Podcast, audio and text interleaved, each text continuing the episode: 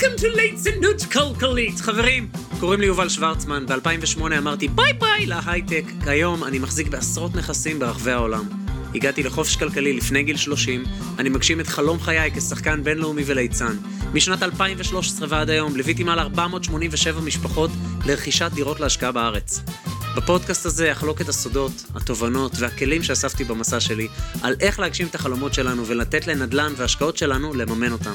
הפודקאסט הזה מיועד לכל איש ואישה שדורשים יותר מהחיים ומוכנים לשלם את המחיר הנדרש כדי להגשים את החלומות שלהם ולחיות חיים של הגשמה, שמחה, הוקרת תודה ונתינה. ברוכים הבאים לליצנות כלכלית. יאללה, שנתחיל? מה? וואלכ אתה יא ליצן? מה זה?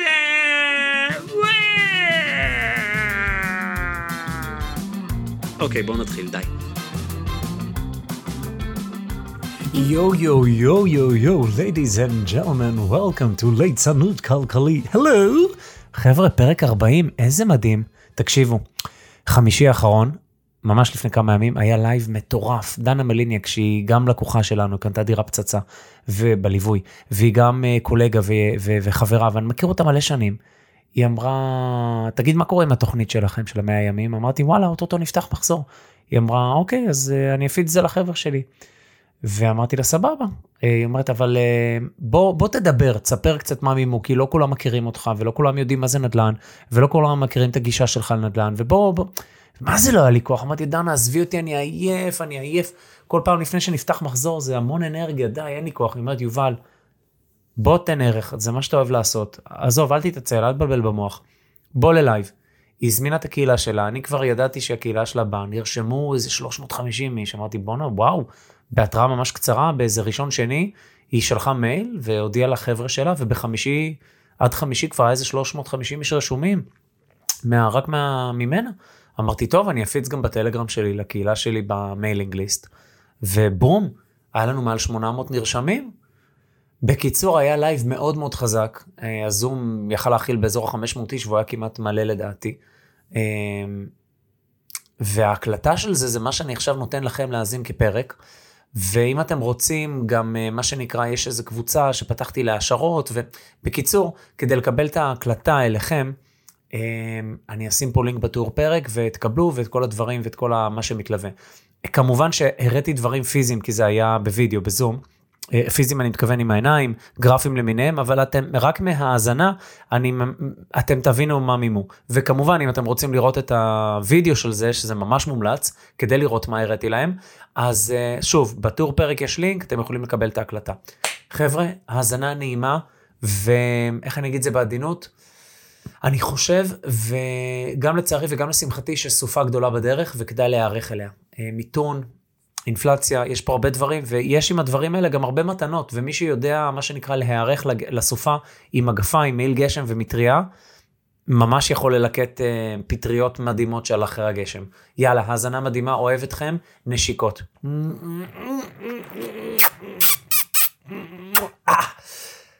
ככה אני מנשק את נווה כל פעם לפני שהולכים לישון, אומר, אבא, די! וכל הלחי שלו מלאה כזה סימנים מהזיפים. טוב, יאללה, תהנו ביי.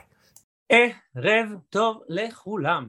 קוראים לי יובל שוורצמן, אני היום בן 39, אבא גאה לנווה לב המתוק, היא בן השנתיים וחצי, בעלה של נטלי. בארבע שנים האחרונות אני משחק ועושה ליצנות באנגליה ומנהל את העסקים שלי של הנדל"ן בארץ מאנגליה. בחמש עשרה שנה האחרונות אני מתעסק בנדל"ן, ותכף אני אסביר איך הגעתי לזה, אני ממש בקצרה למי שלא מכיר, ואז אני רוצה לרוץ איתכם על כמה דברים שאני חושב שהם מאוד חשובים, והזדמנויות מאוד גדולות שיש לנו בפתח. הייתי איש הייטק, אה, קודם כל לחיים, לכל מי שפה וטרח להקדיש מהזמן שלו לצורך התפתחות ורכישת ידע, שזה דבר מאוד לא מובן מאליו ולא טריוויאלי.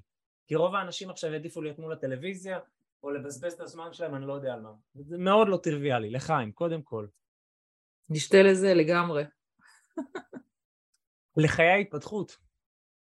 היה עכשיו בחירות, אתם מבינים שלא רלוונטי מי נבחר למצב הכלכלי והתודעתי שלכם, שזה 100% אחריות שהיא רק שלכם, לא קשור למי בשלטון, אם זה טייגר, אם זה ג'ירפה, אם זה נמלה, אם זה ההוא, אם זה ההיא, לא רלוונטי בכלל.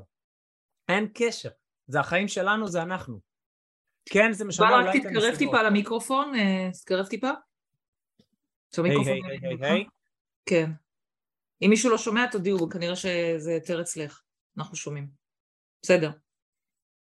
לא, עכשיו לא שומעת בכלל. בסדר, מעולה. היי, היי, היי, היי, היי, עכשיו את תקרב את זה שומעת. לך יותר. כן, כן, תקרב את זה לך יותר. טוב, אני בתחילת דרכי הייתי איש הייטק, יוצא 8200, עבדתי בהייטק, מאוד מהר די הבנתי שזה לא מה שאני רוצה לעשות בחיים, רציתי להיות שחקן, אז עוד לא העזתי בכלל להגיד, להגיד את זה בקול רם. והדרך שלי כדי להגשים את חלום המשחק בלי דאגה כלכלית הייתה דרך, התחלתי בהשכלה פיננסית, כשהיעד שלי היה להגיע לנדל"ן. עברתי הרבה מאוד תחנות, התחנה של הנדל"ן מראש מאוד מצא חן בעיניי, והבנתי ששם אני יכול לעשות חיל. כי זה מצא חן בעיניי והרגשתי חיבור מאוד גדול לדבר הזה. כשאני קראתי אבא עשיר אבא עני, זה היה עבורי בזמנו תנ"ך, לא, לא פחות מזה. זה כאילו היה, הנה, הבנתי, זה מה שאני הולך לעשות. זה לא, לא קראתי את זה בעיניים של, הנה, נו, בוא נראה וזה, ופה ושם ציניות, אלא קראתי את זה בעיניים מלאות ב... אני מחפש ידע רלוונטי שיכול לעזור לי לשפר את איכות חיי, איך אני מגיע לזה. וזה היה ספר אחד ממיני רבים שהיו לי פנסים. עשיתי הרבה מאוד סדנאות וקורסים בנדל"ן, התגלגלתי, אחר כך התחלתי לקנות דירות להשקעה, זה היה 2008-2009, קניתי דירות להשקעה ברמלה לוד. אחר כך הלכתי ללמוד משחק שכבר היה לי ארבעה נכסים, בזמן הלימודי משחק נהניתי מעליות ערך מאוד גבוהות מכל אחד מהנכסים האלה, זה היה כל שנה שעברה הנכס עלה בערך, כל נכס עלה ב-100 אלף שקל, זאת אומרת על ארבעה נכסים שהיו לי עשיתי בערך מיליון 200 שקל בשלוש שנים שבהם הייתי 12 שעות ביום סטודנט למשחק, שתבינו. וזה היה אחרי שהייתי איש הייטק מהבוקר עד הלילה, תקופה של איזה שנה וחצי. הפוך על הפוך על הפוך. כשעזבתי את ה... כשסיימתי את הפרק של ההייטק, היה לי ברור שתי מטרות שהן מאוד חשובות לי. אחד זה לבנות עצמי כשחקן מקצועי, ושתיים, להגיע לחופש כלכלי שהוא מבוסס על ההשקעות שאני עושה בנדל"ן.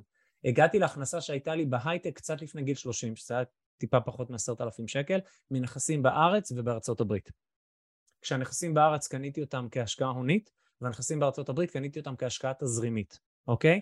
על הנכסים התזרימיים לא היה מינוף, לא היה משכנתה, ועל הנכסים ההוניים הייתה משכנתה. עוד מעט אני אכנס לדברים האלה ונדבר עליהם.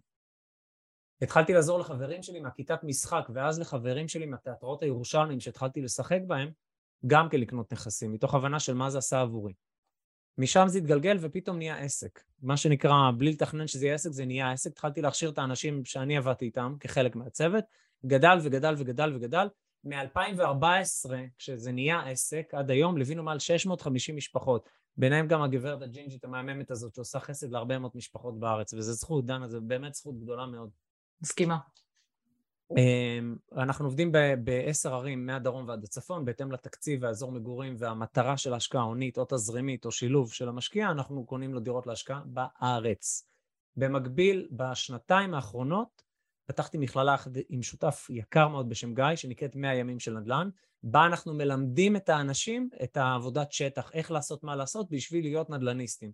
זאת אומרת, הליווי זה יותר שק קמח של בוא נעשה לך, נמצא לך, נשפץ לך, נזכיר לך מא' עד ת', והמכללה זה בוא משבוע לשבוע במשך 100 ימים עם כל המעטפת, תלמד איך לבנות חכה, תצא לשטח ולאט לאט כל פעם תלמד לזרוק אותה למים ולדוג.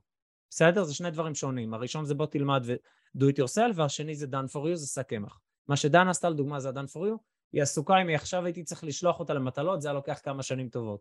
כי היא עמוסה. אז יש אנשים שרוצים אבל עמוסים או לא רוצים, אז יש, יש לנו בגדול את שני המוצרים האלה. וכל הצוות הוא, כמו שדנה ראתה, הוא דוגמה אישית, אנשים שחיים ונושמים נדל"ן. טוב, אז זה ככה קצת עליי הקדמה. פרסמתי את הספר הזה שקיבל יותר מ-100 אלף הורדות במדינת ישראל, המדריך לנדל"ניסט המתחיל. את העותק הפיזי שלו תמיד מקבלים אצלנו רק בכנסים ואירועים פיזיים. אתם יכולים להוריד אותו בגוגל, אם אתם רושמים המדריך לנדל"ניסט המתחיל, אתם תגיעו אליו, מוזמנים להוריד אותו. הוא מדבר על כל הכללים והחוקים הבסיסיים של ההשקעות נדל"ן בארץ. עכשיו, כדי ליישר קו ולדבר על כמה דברים, אני רוצה קודם כל שנאפס פה ונוודא שכולנו מדברים את אותה שפה, בסדר? כי אני יודע שיש פה אנשים מהקהילה שלי, מקבוצת ליצנות כלכלית בפייסבוק, ואתם כולכם מוזמנים, מי שלא שם, או מהיוטיוב שלי, סמארט סטארט, שמכירים מאוד לעומק, ויש אנשים שעוד לא. אז כדי שיהיה איזשהו יישור קו, בואו נעשה רגע איזה משהו קטן. אמ, הכנתי פה שקף שנקרא חוקי המשחק, ואני רוצה רגע לדבר עליהם. רואים את השקף הזה, דנה? כן. בהשקעות נדל"ן בארץ? אוקיי. היום, במציאות של היום, כשאני רוצה לקנות דירה, אם זו דירתי היחידה, אז על כל שקל שאני מביא מהבית אני יכול לקחת שלושה שקלים מהבנק. זאת אומרת, אם יש לי 100 אלף שקלים, אני יכול לקנות דירה ב-400 אלף שקלים. אם יש לי 200 אלף שקלים, אני יכול לקנות דירה ב-800 אלף שקלים. אם יש לי 250 אלף שקלים, אני יכול לקנות דירה במיליון. כן, יש איזה כלל אצבע של עוד חמישה אחוז להוצאות, בסדר? אבל אני אומר, כדי לפשט את זה, על כל שקל שיש לי, אני יכול לקחת כסף מהבנק ולעשות, לקנות דירה יקרה יותר. עכשיו, למה בכלל אני רוצה להשקיע בנדל"ן? ולמה להשקיע בארץ? בלוש, רק כן. אל תזוז מהמיקרופון, כי כשאתה זז אתה נעלם. אתה תהיה ממש במיקרופון כל הזמן. נורא, נורא מוזר, דנה, אולי משהו בחיבור פה זז. זהו, כי כשאתה זז אתה כאילו fading אה, out כזה. נורא מוזר, זה אמור להיות מאוד חזק. כן. להגיד לי לא לזוז, זה, זה, זה על גדר נס. כן, כן, אני... להדביק את עצמי לכיסא. אה, אז רגע, משהו... אם יהיה חמור אני אגיד לך שוב, בינתיים זה בסדר. יכול להיות שזה משהו בחיבורים של הכבל. הכל טוב, תמשיך, הכל טוב. anyway, משהו שהוא מאוד חשוב להבין, ולי לקח הרבה זמן להבין את זה. קודם כל, למה בכלל לקנות נדל"ן בארץ? עכשיו, תכף נגיע ספציפית לתקופה הנוכחית שהיא משוגעת, אבל למה ספציפית לקנות נדל"ן בארץ? כי אנחנו הרבה פעמים מסתכלים על הפרמטרים הלא נכונים, וכשאני מסתכל על הפרמטרים הלא נכונים, אני אומר, אוקיי, אז אולי השקעת נדל"ן שם, או שם, או שם, או שם, היא יותר מעניינת בגלל ש... כל מיני כתבות או כל מיני דברים ששמענו. עכשיו, יש משהו שלקח לי הרבה מאוד זמן להבין. כשאני התחלתי עם השקעות נדל"ן בארץ, המטרה שלי הייתה לייצר הכנסה פסיבית, לאפשר לי ללמוד משחק, לשלם לי על הרכב, שכר דירה, הוצאות, אוכל, כל הדברים האלה כסטודנט רווק, ושלא יהיה לי דאגות. אחר כך השלב הבא היה לעשות אותו דבר ברמה המשפחתית, ואז להגדיל ולהגדיל ולהגדיל את זה. ההכנסה החודשית, התשואה, מה שאנחנו קוראים לה בשפה העממית, של ההכנסה שלי משכירות ביחס לשווי הנכס, זה נתון מעניין, אבל זה אחד הנתונים הכי פחות מעניינים בתמונה הגדולה. אני רוצה רגע, תכף נחזור לשקף הזה, אני רוצה להראות לכם שקף אחר,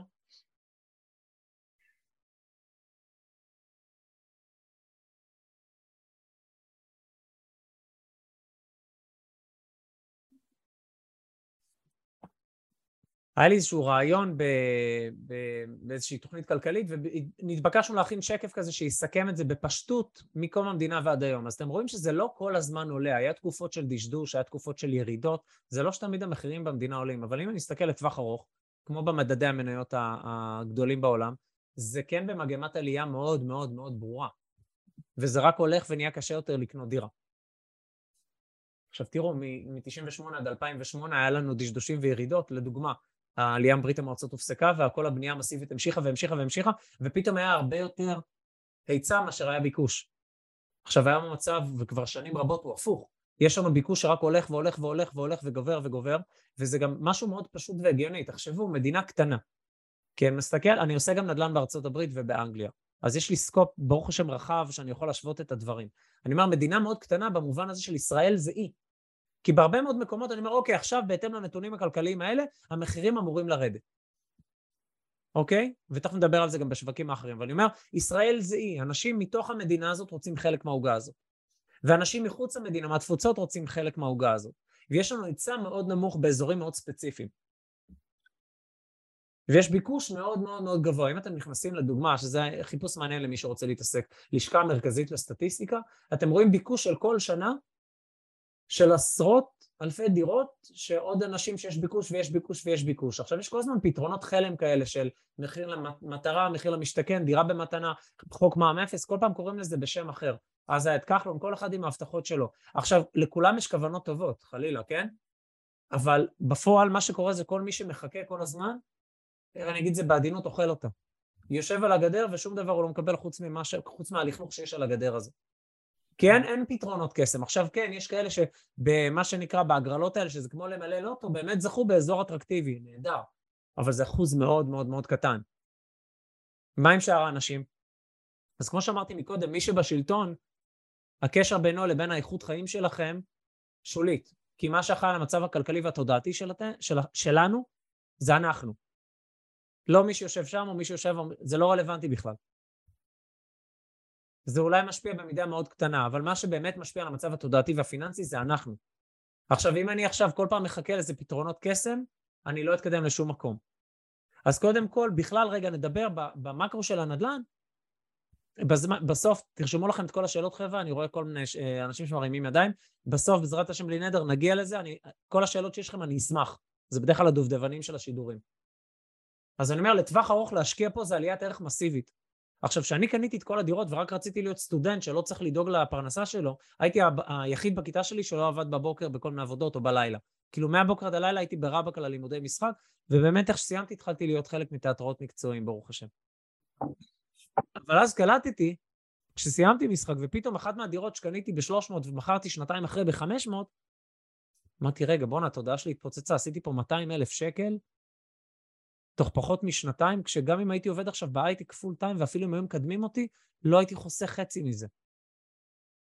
אני אספר לכם תכף על עסקאות לאחרונה, על כל מיני דברים שעשיתי, ואני אומר כאילו, חשוב להבין את זה שאם אנחנו רוצים להתקדם בחיים, כן טוב שיהיה עסק שעובד חזק, כן טוב שיהיה אה, עבודה כשכיר או כעצמאי, לא משנה מה.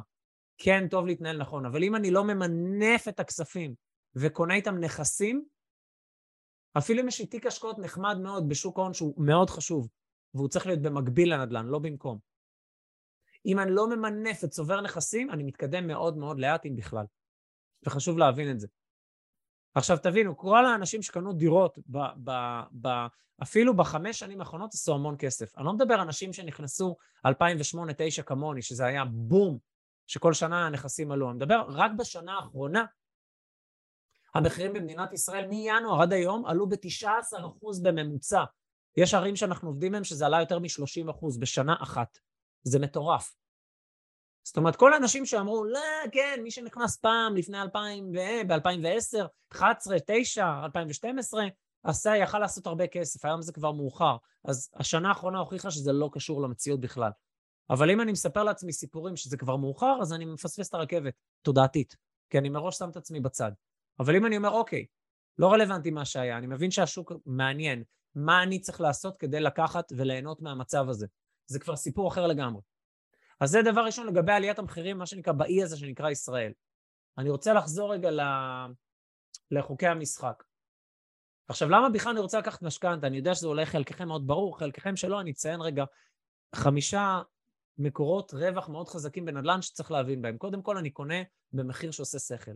נגיד דנה קנתה דירה במחיר מאוד אטרקטיבי, אבל זה לא רק המחיר שהוא יכול להיות נמוך או אטרקטיבי, זה יכול להיות אזור שעתיד להתפתח, פינוי-בינוי, התחדשות עירונית, זה יכול להיות בניין מסוים שיש בו איזה משהו, זה יכול להיות שכונה שיש בה איזשהו משהו, זה יכול להיות משהו שהוא קרוב לכביש חדש שבונים, או לאיזה מוסד לימודי, זה מאוד תלוי למי קהל היעד שלנו בדירות האלה, מי יקנה, מי ישכור, ממי אנחנו קונים, אבל יש פה הרבה גורמים שהם בעצם, השכלול שלהם זה לקנות דירה שעושה שכל. שהדבר הכי obvious זה מחיר אטרקטיבי, אבל יש עוד פרמטרים. אצלי למשל בנו, אה, עכשיו בונים כבר, זה בשלב סיום של רכבת, תחנת רכבת, 500 מטר מהדירה. זה דבר מדהים. Mm-hmm. זה דבר מדהים, זה דבר מדהים. אוקיי, אז, אז אני אומר, דבר ראשון זה לקנות בשכל. דבר הבא זה מינוף. כי אם נגיד אני עכשיו בא ויש לי 300 אלף שקל או 200 אלף שקל ואני משקיע אותם בכל מיני אפיקים אחרים, זה הכל, אני משקיע רק 200 אלף שקל. אז גם אם הרווחתי 10% תשואה, שזה נחשב יפה, אז זה רק 20 אלף שקל. אבל אם באתי עכשיו ומינפתי את ה-200 או את ה-250 וקניתי דירה במיליון, ועשיתי 10%, זה 10% על כל המיליון, אני כבר על 100 אלף שקל. זה הרבה יותר מעניין, וזה מתאפשר רק בזכות המינוף. אבל רגע, יובל, מינוף עולה כסף, נכון. מי משלם את זה? מי שגר בנכס. זאת אומרת, מראש אנחנו לא מבינים כמה שכירות הנכס שאני הולך או הולכת לרכוש יכניס, כמה תעלה לי המשכנתה כל חודש, ואז אני מבין מה יהיה התזרים הצפוי שלי. שוב, תזרים זה החלק הקטן פה, החלק הגדול פה זה הגרף שהראיתי לפני רגע של עליות ערך. עכשיו, יש לי הרבה נכסים בארץ, יש נכסים בארצות הברית, יש נכסים באנגליה, ברוך השם. אבל העליות ערך שעשיתי בארץ, אני אתן לכם דוגמה. עכשיו, as we speak, השבוע, אני מוכר נכס בארצות הברית ב-265 אלף דולר, שקניתי אותו בשנה א' שלי בניסן נתיב, שתבינו, לפני 12 שנה, ב-2010, בפסח 2010, ב-42 אלף דולר. אחרי שיפוצים והכל הייתי שם על 60 אלף דולר. זאת אומרת, קניתי משהו ב-60 אלף דולר, מזומן, בלי משכנתה, אחרי 12 שנה אני מוכר אותו עכשיו 265. עכשיו תחשבו, זה יפה מאוד, זה אחלה עלייה. תחשבו מה היה קורה אם הייתי ממונה ולא הייתי קונה נכס שעולה 60 אלף דולר, אלא הייתי קונה נכס אז שעולה לדוגמה 150 אלף דולר. תחשבו אם, אותם, אם, אם אותו יחס היה נשמר לי, כמה כסף הייתי עושה על זה. עכשיו עוד דוגמה שאני רוצה לתת לכם, בביקור האחרון בארץ, ראיתי עכשיו קצת לפני החגים, מכרתי דירה שקניתי בתקופה שהייתי סטודנט למשחק 2011-2012, ב-350 אלף שקל, מכרתי אותה עכשיו ב-950 אלף שקל. בואנה, זה אחלה רווח. וזמן ונדל"ן, נפלא. הדברים האלה שהסברתי, מה לקנות חכם, להתמנף, הדבר הבא זה שאני נהנה מעליית ערך, וזה הסיבה להשקיע בנדל"ן. ולכן לעולם אני לא משקיע בערים או באזורים שאין בהם הגירה חיובית ועלייה לאורך זמן. בין אם זה בארץ או מחוצה לה. זאת אומרת, אזור שזה נראה גרף כזה שטוח, אני לא נכנס אליו. מוות קליני. אני תמיד מחפש את האזור שהמחירים עולים משנה לשנה לשנה לשנה. הדבר הבא זה שאני שוחק את המשכנתה עם השנים. הדירות האלה שהסב... שעכשיו נתתי כדוגמה, לא רק שהרווחתי עליית ערך, גם המשכנתה כבר לא הייתה קיימת. כי כל שנה השכירות שחקה אותה עד שהיא נעלמה. זאת אומרת, קניתי משהו, לדוגמה, אם... אני אקח דוגמה מאוד פשוטה, קניתי דירה במיליון, שמתי 250 אלף שקל, 750 אלף שקל משכנתה. אחרי נגיד חמש שנים הדירה שווה מיליון 250, ולא הלכתי רחוק, עשיתי פה חמישה אחוז בשנה. באזור שהוא מתפתח זה הייתי סולידי. אני מדבר על מדינת ישראל, באזורים מתפתחים. אז עשיתי מה שנקרא כלפי מעלה עוד 250 רווח. אבל גם שחקתי משכנתה בזמן הזה של נגיד עוד 150 אלף שקל בחמש שנים האלה. אפשר לשחוק יותר, אבל בוא נגיד ששחקתי עוד, נגיד, הרווחתי כלפי מעלה 250 וכלפי מטה עוד 150. זאת אומרת, דירה שקניתי במיליון, ואחרי חמש שנים היא שווה מיליון 250, המשכנתה שלקחתי בהתחלה הייתה 700, אבל אחרי חמש שנים היא כבר ירדה ל-550. זאת אומרת, עכשיו כשאני קונה אותה במיליון, מוכר, אם אני ארצה למכור את זה במיליון 250, אני גם נהנה מעליית הערך וגם משחיקת המשכנתה, זה כמו קופת חיסכון. וזה משהו שעדיין לא ברור להרבה מאוד אנשים. גם אנשים שעושים קורסים פיננסיים, שאני מדבר איתם, שמגיעים אלינו אחרי זה למאה ימים או, או לליווי, ואז עוברים שיחת ייעוץ, ואני כאילו רואה שהסימון הזה הוא לא דבר שהוא obvious, זה לא דבר שהוא ברור. אז אני בכוונה מתעכב בכלל על ההיגיון של למה לקנות נדל"ן. עכשיו, נדל"ן לאורך זמן זה כוח מטורף. נתתי את הדוגמה הזאת של הדירת שיכון ברמלה שמכרתי, ונתתי את הדוגמה של הבית באטלנטה עכשיו שאני מוכר. תשמעו, יותר מעשר שנים הדבר הזה עשה את שלו. וזה נחמד וזה נפלא, אבל הרבה מאיתנו רוצים לעשות דברים הרבה יותר יצירתיים ולא לחכות עשר שנים עכשיו. אפילו שהאקזיט הזה יפה מאוד, ובינתיים זה הכניס שכירות, אחלה. תכף אני אדבר על זה, וזה בדיוק הסיבה למפגש הזה, כי יש עכשיו תקופה בעיניי מאוד מעניינת. אני רק אה, רוצה לאשר איתכם את החוקי משחק, שיהיה לנו שפה אחידה למפגשון הזה. אז לדירה היחידה, זאת אומרת, אין לי עוד דירה בבעלותי כרגע, על כל שקל שאני מביא אני יכול לקחת שלושה שקלים מהבנק משכנתה. על כל דירה נוספת אני יכול לקבל 50% משכנתה. זאת אומרת, אם זו דירתי היחידה ושמתי 100 אלף שקל, אני יכול לקנות דירה ב-400 אלף שקל. בכוונה נותן דוגמאות פשוטות. אם זו דירה נוספת על 100 אלף שקל, אני יכול לקנות דירה רק ב-200 אלף שקל. אבל יש גם גופים שנותנים כספים שהם לא רק המשכנתה, אלא הלוואות משלימות למשכנתה וגם גופים חוץ-בנקאיים, שההבדלים בריביות הם לא כאלה גדולים. ולכן מה שאנחנו לרוב עושים, זה אנחנו נקנה ללקוח שתיים ולפעמים אפילו שלוש דירות אם ההון העצמי מאפשר, ועל כל דירה ניקח כ-70% מימון, ואם הלקוח צריך להיות בתזרים חיובי או לא להיות בתזרים שלילי, זה יהיה עד לגובה של השכירות לאותו הנכס. זאת אומרת, במילים אחרות אני יכול לצבור כמה נכסים ולקחת על כל נכס כזה 70% מינוף. ואם זו דירה שנייה מגדירים אותה כחלופית, אם זו דירה שלישית ואילך, אפשר פשוט לקחת הלוואה משלימה. עכשיו, מבחינת מיסים, וזה חשוב להכיר, על הדירה היחידה שלי עד סכום של כמעט 1.8, ואם החזקתי אותה לפחות שנה וחצי ורק אז מכרתי, אין לי מיסים לא בקנייה ולא במכירה. זאת אומרת, נניח שלקוחה כמו דנה מגיעה, קונה דירה במיליון, מחזיקה אותה לפחות שנה וחצי או שנתיים, מוכרת אותה אחר כך במיליון 200, אפילו אם היא לא שחקה משכנתה, to keep it simple, היא עשתה 200 אלף שקל נקי. פחות מה? פחות העלויות של הרכישה והמכירה. שברכישה זה בערך 5%, ובמכירה זה בערך 2.5. תלוי אם היה צריך לשפץ יותר או פחות, זה תלוי כבר בנכסים. אבל בהערכה גסה אני אומר. זאת אומרת, לאנשים שזו דירתם היחידה, זה דרך מאוד מאוד מאוד מאוד מאוד, דגש על המילה מאוד, מאוד פשוטה להגדיל הון עצמי. וככה אני עשיתי, התחלתי להתגלגל עם דירות, עד שכבר מה שנקרא, היה לי נפח מספיק יפה של כסף, לעבוד איתו ולעבור לשלב הבא, שזה השלב של הטייקונצ'יקים, שאנחנו רק צוברים דירות. ואז כל שנה שעוברת השווי עולה, המשכנתה נשחקת. עוד דירה ועוד דירה ועוד דירה ועוד דירה. זה כמו לשתול עצים בפרדס. אגב, היום היינו בבוקר התנדבנו, אני לא יודע, דנה, אם ראית בסטורי שהעליתי. אה, הלכנו לעשות אה, התנדבות באיזושהי חווה, ואז גם קוטפים דברים הביתה, חווה אורגנית מטריפה. אז אני כל פעם שאני נמצא במקומות אני חושב זה כמו לשתול עץ, אבל במקום שאני אשתול עץ אחד ואני אחכה איקס שנים עד שהוא יניב פירות, אני מראש שותל כמה במקביל. מתוך ההבנה שאני רוצה גם אבוקדו וגם בננה וגם כזה וגם כזה וגם כזה וגם תפוחים וגם זה.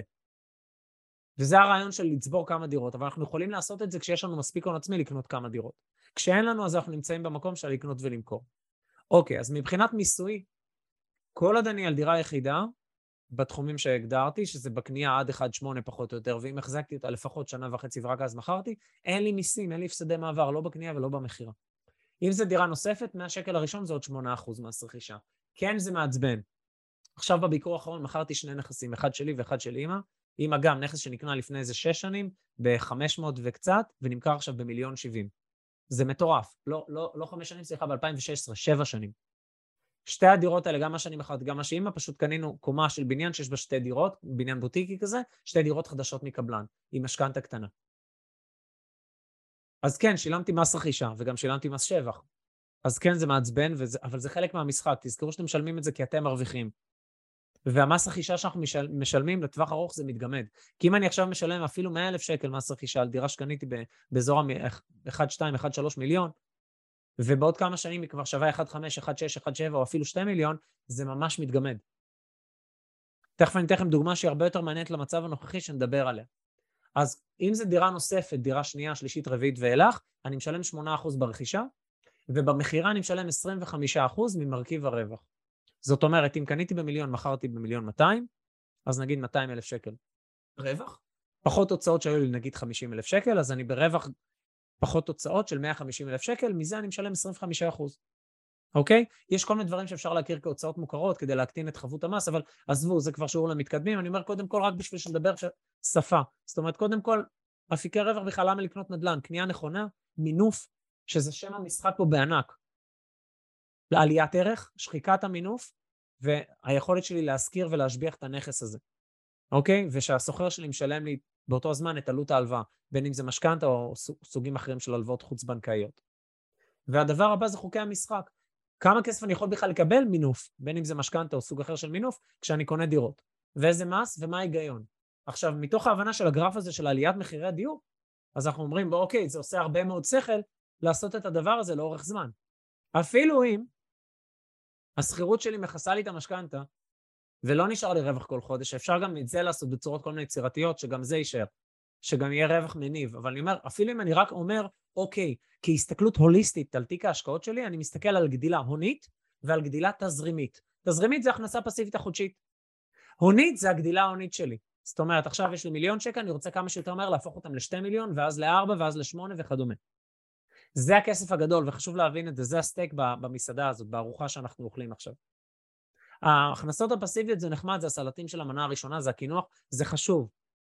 זה השוטף שלנו, אבל זה לא הכסף הגדול, לא מזה מתעשרים. אנשים שצוברים הון, ולא משנה במה הביזנס שלהם, תמיד הכסף, חלק נכבד ממנו חונה בנדל"ן, וחשוב להבין את זה. אני מדבר איתכם כל עשירי העולם. חלק נכבד חונה בנדל"ן וזה לא במקרה. עכשיו, כדי להוציא כסף, אגב, משהו קטן למתקדמים, אני לא חייב למכור. אני יכול גם לקחת משכנתה על שיעבוד נכס קיים, כשהשווי שלו הרבה יותר גבוה ממה שקניתי. לדוגמה, מה שעכשיו סיפרתי שמכרתי ב-950, יכולתי לקחת משכנתה של 60-70 אחוז חוץ בנקאי או 50 אחוז, לא משנה. משכנתה על שיעבוד נכס קיים, לא דרך הבנק אלא דרך חוץ בנקאי, ואז מה שנקרא עם הכסף הזה לעשות עוד השקעות ועדיין להחזיק בנכס. אבל יש נכסים שאני אישית, אני אומר חלאס, נמאס ממנו, די, בוא נתקדם. אוקיי, זה לגבי זה. דבר נוסף שאני רוצה לדבר עליו, והוא מאוד מאוד מאוד קריטי לדברים של עכשיו, זה הריבית הנוכחית, שהיא מגמת עלייה מטורפת בחודשים האחרונים. בואו נשתף את זה רגע. זה ה-investing, בסדר? זה... אני יכול לראות פה את השערים של בנק ישראל, ארה"ב והכל. עכשיו שימו לב, הריביות, ריבית שלנו, ריבית הפריים, זה הריבית של הבנק המוניטרי של אותה המדינה, במקרה שלנו בנק ישראל, בארצות הברית זה פדרל רזרב, פלוס אחד וחצי, אם זה הפריים אצלנו, בסדר?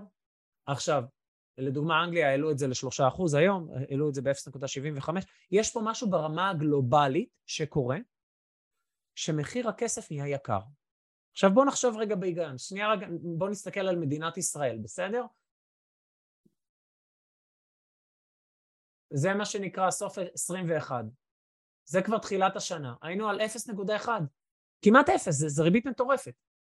וזה מתחיל לעלות, ועולה, ועולה, ועולה, ועולה. על מי זה משפיע? זה משפיע בעיקר על מסלול הפריים, לאנשים שלקחו הלוואות על בסיס הפריים, שזה או הלוואות חוץ-בנקאיות, שהרבה מהם על בסיס הפריים, ואז אם הפריים זה הריבית הזאת פלוס 1.5, אז היא הייתה בתחילת השנה 0.1, אז סך הכל ועוד 1.5, אני משלם 1.6, זה מאוד זול, מאוד זול. אבל פתאום עכשיו אני מגיע למצב, והולכים להעלות את זה כנראה עוד פעם בשבועות הקרובים, אני מגיע למצב שאני כבר משלם אה, ועוד 1.5, אני כבר 3, 2, 5. זאת אומרת, זה כמעט פי שלוש ממה שהייתי לפני אה, חצי שנה. עכשיו, איפה זה מתבטא? אנשים שלקחו הלוואות חוץ-בנקאיות על בסיס פריים, או אנשים שלקחו משכנתה, המרכיב של המשכנתה, שהוא בדרך כלל שליש בפריים, שם מרגישים את ההתייקרות. אז קודם כל בואו נתייחס לזה. אנשים שלקחו משכנתאות על נכסים, והם גם ככה היה להם קשה לסגור משכנתה, ועכשיו עם עליית הריבית הזאת כבר מתקשים עוד יותר, כמה דברים שאתם יכולים לעשות, שהדבר הראשון שלהם זה כנראה לקחת את ההלוואות היותר יקרות שיש לכם, ולמחזר את הכל לתוך המשכנתה. כדאי לעשות את זה עם מישהו שמתמחה במשכנתאות ולא לבד, בסדר? אם אתם רוצים, אתם יכולים ליצור איתנו קשר ואנחנו נעזור לכם להתעסק בזה, או נפנה אתכם לאנשי משכנתה שמתעסקים. אנחנו זה פחות הקאפ אופטי שלנו, אנחנו כן מתעסקים לאנשים שעושים ליווי, אבל זה לא משהו שאנחנו מתעסקים בו כיועצי משכנתה. זאת אומרת, העסק שלי הוא לא ייעוץ משכנתאות. מתעסקים בלמצוא נכסים, לשפץ, להשכיר, לעזור לאנשים להיות נדל"ניסטים, שיהיה להם נכסים, כמו שדנה עשתה, וללמד אנשים לעשות את זה, שזה המכללה, זה 100 ימים של נדל"ן. אז הדבר הזה, אנשים שיש להם הלוואות שהן כרגע מכבידות עליהם, זה משהו אחד שאתם כבר יכולים לעשות, לפרוס את זה בצורה שונה, ואז על ידי זה שאתם ממחזירים את ההלוואות שהן לא במשכנתה לתוך המשכנתה, אתם פורסים אותם להרבה יותר זמן, ונותנים לעצמכם מרווח נשימה. עד מתי? עד לתקופה שהריבית עוד פעם תחזור. עכשיו אני רוצה להסתכל על זה רגע, זה הסתכלות שנתיים אחורה וחמש שנים אחורה. שימו לב, אנחנו, אני אסתכל רגע יותר ארוך, מ-2015 אנחנו בריבית סופר נמוכה. זאת אומרת, יכול להיות שחלקכם אומרים, בואנה, יש את המשפט הזה, כסף צריך לקחת כשאפשר ולא כשצריך. כי אז אתה כבר מוצא מה לעשות איתו, כי אתה לא רוצה סתם שישכב לך בעובר ושב. אתה אומר, בואנה, מ-2015 יכולתי לעשות השקעות, למה ישנתי? אפשר להגיד את זה, זה לא מקדם אותנו לשום דבר, זה היה.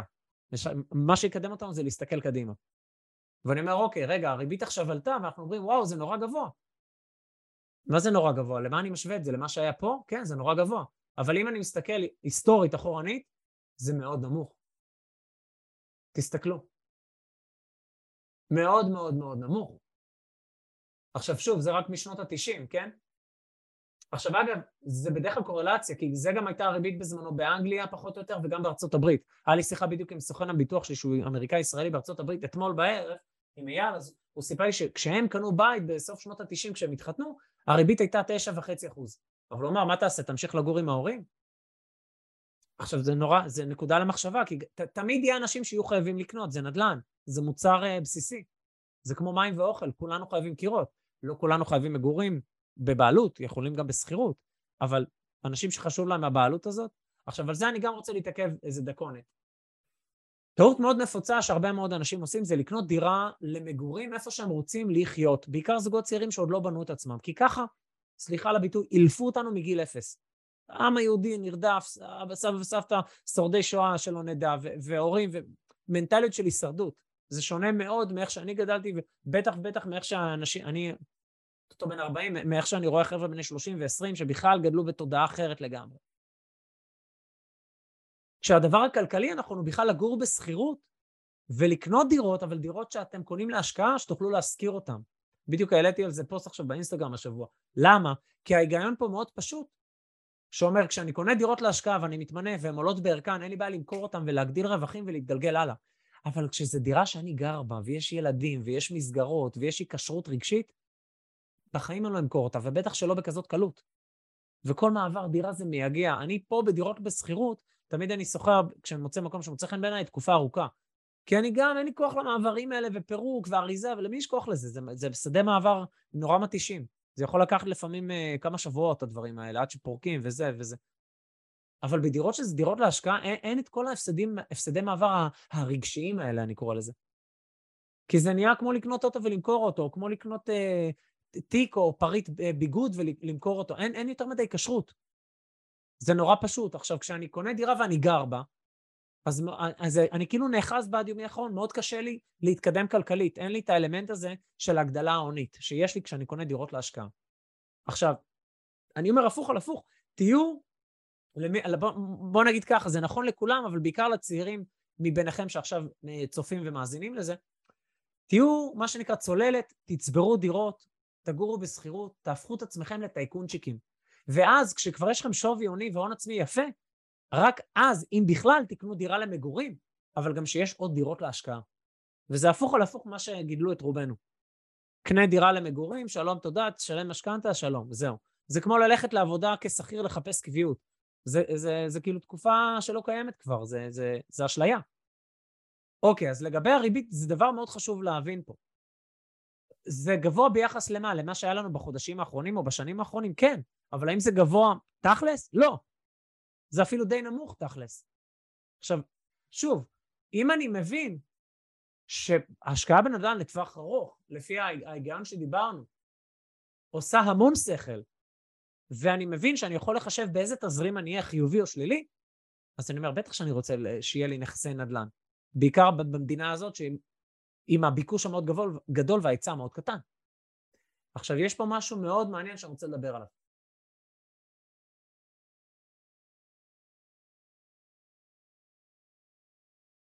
ככל שמעלים לי את עלות הכסף, פחות ופחות אנשים, תחשבו, עכשיו יש לנו פה בשידור, מה, כמה? אמ, קרוב ל-300 איש, קודם כל סחטיין עליכם שאתם משקיעים בעצמכם, וזה היה לא בהתראה מאוד גבוהה של כמה ימים, סחטיין עליכם. קודם כל, שאפו. אבל אני אומר,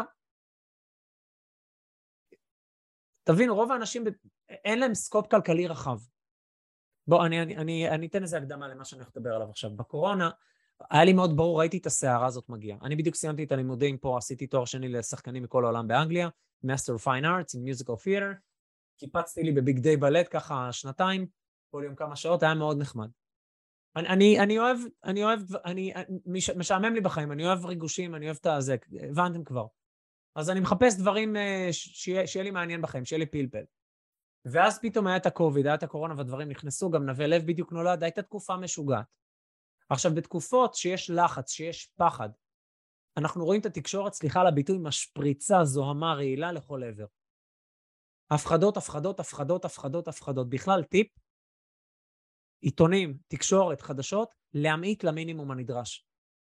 אני, אני, אני, אני בדיטוקס מהדברים האלה כבר שנים. כי זה רק דברים שליליים, זה מוריד את האנרגיה. וכדי להגיע רחוק ובכלל להגיע לתוצאות בדברים שאתם אוהבים, אתם רוצים להיות באנרגיה מאוד גבוהה של עשייה. סיימתי את הלימודים, וראיתי את כל הטרפת הזאת שקורית. הנזלתי כספים שהיו במקורות אחרים שלא היו מבריקים, ואמרתי, עכשיו תגיע ההזדמנות. עכשיו, מה זה עכשיו תגיע ההזדמנות? כשהולך לרדת גשם, רוב האנשים סוגרים את עצמם בבית. כשסליחה על הביטוי, יש את הביטוי הזה של באפט, מה שנקרא, כשיש דם ברחובות, זה הזמן לעשות כסף, זה טיפה גס ואגרסיבי, אני לא כל כך אוהב אותו, אבל אתם מבינים את המסר. אני אומר, הולך לרדת גשם, מי שיש לו מעיל גשם, מטריה ומגפיים, הולך לקצור המון פירות. עכשיו, סיפרתי לכם על שתי השקעות, מה שנקרא, יחסית סולידיות, נדל"ן שפשוט עלה עם הזמן, שזה מה שנדל"ן עושה עם הזמן, למי שלא הבין עד כה. כמו מדדי מניות גדולים. זה מה שהם עושים עם הזמן. אבל בקוביד נכנסתי לעסקה, גם כן ברמלה שהזכרנו מקודם, דנה, בקבוצה שבנו שישה בניינים, קבוצת רכישה, שכבר איזה עשר שנים בתהליך, אנשים כבר היו ככה עייפים מהתהליך הזה איתם, ומישהו שמצא דירה במודיעין והיה לחוץ למכור. בגלל שהיה לי את הקשרים שיש לי שם, הגיעה אליי העסקה הזאת, עשינו משא ומתן. בקיצור, קניתי דירה לפני אה, כשנה וחצי, ארבעה חדרים חדשה מקבלן, באזור 1.3 מיליון. החודש קיבלתי עליה הצעה של 2 מיליון. 700 אלף שקל דלתא. ואני אומר, בואנה, מה שעשיתי, שקניתי דירת שיכון ב-350 ואחרי 12 שנה מכרתי אותה ב-950, או single family house שקניתי ב-60 אלף דולר אחרי שיפוץ ואני מוכר אותו עכשיו 265 אחרי 12 שנה, זה נחמד. אבל כשיש הזדמנויות מטורפות, אפשר לקצר את זה ולעשות דברים הרבה יותר מטורפים. וזה נגיד הדוגמה של מה שעשיתי בקוביד, בקורונה. שקניתי דירה ב-1.3 ועכשיו אני יכול למכור אותה ב-2 מיליון, תוך תקופה של פחות משנתיים. אני אומר, זה כבר מעניין. עכשיו, זה בכלל לא דירה... אבל אני רוצה להוסיף משהו ברשותך. אין בעיה, אני, אני רק אסיים את זה. זה לא דירה שאני מעוניין למכור, אבל כי זה, זה, יש דירות שאני בכוונה, שהן מיועדות לאקסיט, ויש דירות שאני אומר הן איכותיות, הן מיועדות לנדל"ן מניב ארוך טווח, וגם עליית ערך שעליהן אני יכול לקח, אחר כך לקחת שיעבוד נכס קיים, ועם זה לקנות עוד נכסים. מה שאנחנו אמרנו מקודם, רפייננס. אבל אני אומר, גם אם אני לא מתכוון למכור את זה, תבינו את ההזדמנויות שיש ב- בתקופות שמה שנקרא של שערות. ד- דנה, תגידי, ואז אני אמשיך ל...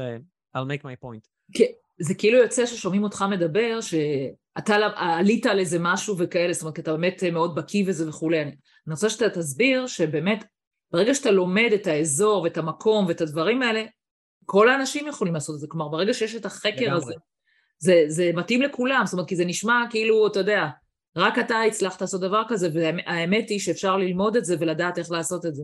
ללמוד את זה, לדעת איך לעשות את זה, וכל הרעיון, אגב, של 100 ימים, זה שיש מסגרת מאוד ארוכה ומלאה באנשים שהם מומחים, כמו חלקם שאת כבר הכרת והתנסית איתם, מה שנקרא שמפקחת על הבן אדם בתהליך, שרואה את הצמיחה שלו. כמובן שאפשר ללמוד את זה. ואני אומר, מי שאין לו כוח ללמוד את זה ולא רוצה לבנות לבד חכה, אפשר לעשות ליווי כמו שעשינו לדנה. אבל אני אומר, הדבר שחשוב להבין פה זה העקרונות שאני מדבר עליהם. הנדל"ן בארץ לאורך זמן זה מיליונים. משפחה פשוטה, לא שני מנכ"לים בהייטק, פשוטה, לא יודע, האבא עובד ב-X, האמא עובדת ב-Y, אין להם יותר מדי זה, אבל כל כמה שנים, לדוגמה, קרן השתלמות או whatever, קונים עוד דירה ועוד דירה ועוד דירה ועוד דירה, לאורך זמן נהיים טייקונצ'יקים. זה אנשים שמגיעים לפנסיה מאוד עשירים, מאוד, מאוד. כי מה הם עשו? קנו דירה במדינה שאין בה הרבה היצע. עכשיו, עוד נתון, אגב, על הדבר הזה, נניח את הדובדבן הזה למעלה, זה ממש בחודש האחרון הייתה כתבה שעד 2040 אוכלוסיית המדינה צפויה להכפיל את עצמה. איפה הם יגורו? רבאק, איפה הם יגורו? דנה, כל ביקור שאני בא לארץ, הכל מרגיש לי צפוף יותר. את יודעת, כי יש עוד בנייה ועוד בנייה ועוד בנייה, ויותר פקקים על אותם כבישים. וגם כי אני קצת מוגלי, אני גר פה, את יודעת, בשקט וטבע, אז אני לא רגיל לזה, אני כמעט ולא נוהג פה, אני בעיקר ברכבות. אבל אני אומר, איפה יגורו? איפה יגורו? אז צריך בנייה מסיבית מטורפת, ורק בנייה מסיבית מטורפת לאורך זמן, זה מה שיכול להוריד מחירים. עכשיו, עוד דבר יכול להוריד מחירים, ועל זה אני רוצה לדבר. אנחנו עכשיו, בשנה האחרונה, היינו בשוק של מוכרים. בן אדם שמכר נכס והיה לו מלא קונים, כי התקשורת פמפמה את זה, רוצים להוריד את המחירים, עלק. אם אני רוצה להוריד את המחירים, אני לא מפמפם בתקשורת, כדאי לכם לקנות, אבל never mind that. אז אני אומר, אם, עכשיו אני מוכר נכס ויש לי מלא קונים, אני מלך. אתה לא תקנה ב-900, הוא יקנה ב-950. אגב, הדירה שסיפרתי עכשיו שמכרתי ב-950, הייתי אמור למכור אותה שנה שעברה ב-850. דברים טכניים שהפריעו לי אה, לסיים עם זה, כי לא הייתי בארץ. אז בטעות המתנתי שנה ועשיתי עוד 100 אלף שקל. הזוי, הזוי. דירת שיכון 40 מטר, קומה 2 מתוך 2, כן? זה לא עכשיו איזה דופלקס פנטאוס. תבינו על מה אני מדבר. דירה שמושכרת באזור 2,800 שקל. עכשיו, כשיש פחות ופחות ופחות קונים, השוק מתהפך ממצב של מוכרים לשוק של קונים. וזה משהו שאתה כמשקיע נדל"ן או את רוצים מאוד להיות בו. עכשיו, כשהכסף נהיה יקר, הגוף המוניציפלי הכלכלי במדינה, לדוגמה, בנק ישראל אצלנו, או הפדרל רזרב בארצות הברית, הברז שלו לשלוט, הברומטר שלו, התרמוסטט, זה הריבית. כי כשאני מעלה את הריבית, בן אדם אומר, וואלה, אני לא אקח הלוואה עכשיו מהבנק ואבזבז אותה על צריכה, אלא אני אשמור את הכסף בבנק, אני מקבל עליו עכשיו שלוש וחצי ריבית בפק"ם או בוואטאבר, לא רע. לפני כמה חודשים, לפני חצי שנה זה היה 0.00, תעזוב אותי. ופתאום זה נהיה שלוש וחצי אחוז, סביר, כן? זה עדיין לא השקעה מעניינת, אבל זה, זה לפחות סביר, זה אפשר להגיד את זה. עכשיו, כשהכסף נהיה יקר, פחות ופחות אנשים ירצו לקחת משכנתה.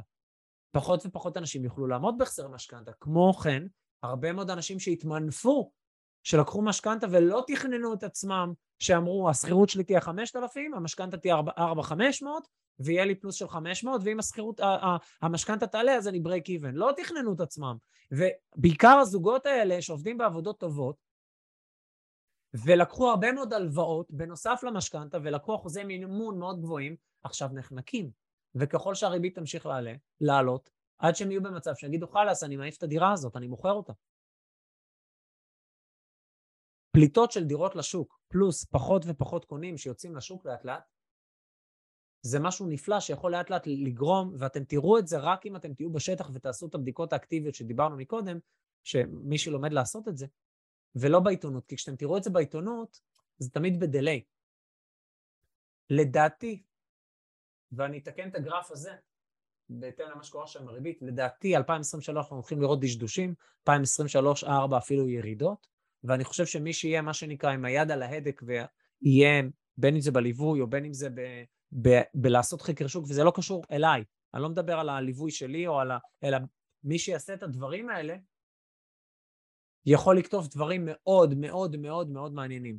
עכשיו, מי שכבר קנה דירה, ויש לו דירה יחידה, ויש לכם הון עצמי לקנות עוד דירה, הייתי ממליץ בחום, מה שנקרא, להתחיל להיכנס לעניינים. בין אם זה ללמוד ולעשות לבד, או בין אם זה לקחת ליווי. שוב אני אומר, זה לא קשור אליי, אני מדבר בכלל במקרו על הדבר עצמו. אם תבוא אליי, בשמחה, באהבה. כל בן אדם שאני יכול להועיל לו, אני אשמח, זו זכות. אבל אני לא מדבר עליי, אני מדבר בכלל על ההבנה של הדבר. עכשיו, מי מכם שקונה דירה שנייה, המלצתי החמה, ומעטות הפעמים שאני אגיד את הדבר הזה, המלצתי החמה, איפה הגרף שלנו? ככל שהדבר הזה ילך ויעלה, אתם צפויים לראות פחות ופחות אנשים לוקחים משכנתאות. כבר אתם רואים בתקשורת, בנתונים, שכמות המשכנתאות ירדה בטירוף בחודשים האחרונים. זה אומר שפחות ופחות ופחות ופחות קונים. ככל שאנחנו נמתין והריבית תמשיך לעלות, אותם מוכרים שבאמת צריכים את הכסף כי הם התחייבו לדירה חדשה או מכל סיבה אחרת, יש המון סיבות שאנשים צריכים למכור, ולכולנו זה יכול לקרות. כולנו בני אדם. אתם תגיעו לעסקאות הרבה יותר טובות, ברמה כזאת שאפשר לקטוף מציאות. אבל בשביל שאני אוכל לתפוס דג זהב, אני צריך להיות עם החכה במים. זאת אומרת, לשבת בבית, סליחה על הביטוי, לגרד בראש, לאכול אני לא יודע מה, ולהסתכל על דירות ביד שתיים, לא יביא כלום. ברור שזה עדיף מלצפות בפח הגדול או בכל מיני תוכניות כאלה שלא מועילות לשום דבר. אבל אני אומר, לשבת בבית, לגרד את הראש, לאכול לא יודע מה, ולצפות ביד שתיים, או במדלן, לא יביא כלום. אבל אם אני לומד את המתודה ואני ממוקד ברמה של עיר או שכונה ספציפית, דנה, את רוצה רגע שאני אקדיש דקה למה זה מתודה? כן, אני רוצה שתקדיש גם דקה, דקה, או שאני אקדיש דקה על הנושא של התקציב עכשיו, כאילו, שצריך רגע לחבר את זה, במיוחד עכשיו. אין בעיה. בגדול, אם אני רוצה להבין את התזרים שלי היום, אז אני עושה חישוב גס שעל כל 100 אלף שקל משכנתה שאני לוקח, אני אחזיר כ-550, 560 שקל לבנק. זאת אומרת, אפילו תגזימו 580. זאת אומרת, אם לקחתי מיליון שקל ל-20 שנה, אני אחזיר באזור 5,800 שקל. עכשיו, אם אני אומר, אני צופה שהריבית עוד תעלה, אני מחשב את זה כ-6,000.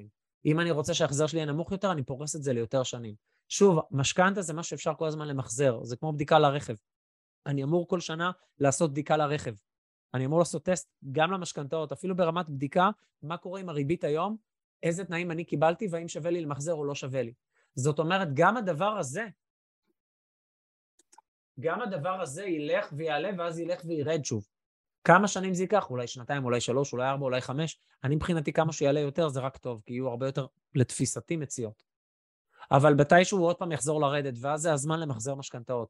היום, אמ, האיש משכנתה שלי, יש לו ייפוי כוח, בביקור האחרון השארתי לו, לקח עבורי משכנתה. as we speak, אתמול זה נחתם, כן? על הדירה הזאת שסיפרתי שמכרתי וקניתי חדשה מקבלן. ו- ו- ואני עושה מחזור לדירה ההיא שסיפרתי שקניתי בקוביד, כי בגלל שזה היה בתנאים של קבוצת רכישה, זה היה ריביות של כמעט שוק אפור. אז אני ממחזר גם את זה, כן? אז אני רוצה רגע שתבינו מה זה מתודה, כאילו, זה משהו שלקח לי ולגיא, השותף שלי בבית ספר, הרבה מאוד זמן לזקק את זה. אני מבין מה התקציב שלי, כמה הון עצמי יש לי, כמה משכנתה אני בכלל יכול לקבל, או כמה הלוואות שהן לא רק משכנתה שאני יכול לקבל. לדוגמה, הקרנות שלי, קרן השתלמות, קופת גמל להשקעה, פוליסת חיסכון, אני יכול לקחת 70 אחוז, לפעמים יותר, מהכסף שיש לי שם בריבית של פריים מינוס חצי. עכשיו רגע, הפריים היום עולה, נכון. אז האם זו ריבית זולה? תלוי למה. אם אני נעזר בזה לקנות דירות וזה עדיין יותר זול לי מהמשכנתה, למה לא? זה לא שאני לוקח את זה לצריכה, או לקנות איזה ג'יפ, או לא יודע מה, איזה שטות שאף אחד לא באמת צריך, שהערך שלו עולה, יורד כל שנה. אלא אני קונה עם זה נכס, שערכו אמור להיות משהו שעולה כל הזמן, ואני ממנף את עצמי. אז אני אומר, קודם כל, בדק בית, כמה כספים יש לי בקרנות, כמה כסף הון עצמי יש לי, בכמה אני יכול לקנות דירה, כמו שעשינו עם דנה כשהגיע. אוקיי, אז אוקיי, מתוך הכספים שיש לי, מה שאני רוצה לת... להקציב לדירה זה X, אחלה. האם זו דירה יחידה? אז אני יכול לקנות משהו ב-4X. זאת אומרת, על 100 אלף שקל לקחת עוד 300 משכנתה, לקנות דירה ב-400. על 250 לקנות דירה במיליון. על 500 אלף לקנות דירה ב-2 מיליון. שוב, במה זה תלוי? בכמה משכנתה אני רוצה לקחת ויכול. יכול הכוונה בהתאם להחזר החודשי שלי, כמה שאני, ההכנסה הפנויה, ההכנסות שלי מהעבודה, עסק או שכיר, לא משנה, פחות ההוצאות, כי זה מה שהבנק יבדוק. זאת אומרת, גם אם יש לי עכשיו מיליון שקל הון עצמי, לאו דווקא הבנק יסכים לתת לי שלוש מיליון משכנתה, לקנות וילה בארבע מיליון. כי הוא צריך לראות שאני יכול לעמוד בהחזר של 3 מיליון, אוקיי? שזה משהו כמו 16,000 שקל, 17,000 שקל בחודש, בדוגמה שלנו, ל-20 שנה. שלא כל אחד יש לו את החיסכון החודשי הזה שהוא יכול להשתמש בו. אז זה קודם כל מה אני יכול, ודבר שני בכלל, מה אני קונה עם הכסף, מה השכירות או ההכנסה שתהיה לי בנכס שאני קונה. עכשיו, גם פה יש דברים מאוד יצירתיים שאפשר לעשות. אפשר להזכיר את זה למשפחה, אפשר להזכיר את זה לסטודנטים, אפשר להזכיר את זה לפועלים, אפשר להזכיר את זה לכל מיני קהילות, קהלי יעד שונים, ובהתאם לזה גם השכירות יכולה לעלות. בסדר? יש גם מה שנקרא דברים שהם יותר שיידי, של חלוקת דירות ודברים כאלה, שיש אזורים שזה יותר מתקבל, יש אזורים שזה פחות נכון. אבל גם זה משהו שיכול להעלות את התזרים. תבינו, מה שאני מנסה לומר במילים אחרות זה שאפשר לקנות דירה בארץ שגם תהיה תזרימית ולא רק הונית. אם אני מזכיר כל חדר שינה ב, ל, ב, בנפרד ל, לסטודנט או לדייר שונה, בסדר? נגיד בבת ים יש, אה, יש לנו דירות שמושכרות כל חדר שינה בנפרד. יש איזו חברת ניהול שמתפעלת את זה.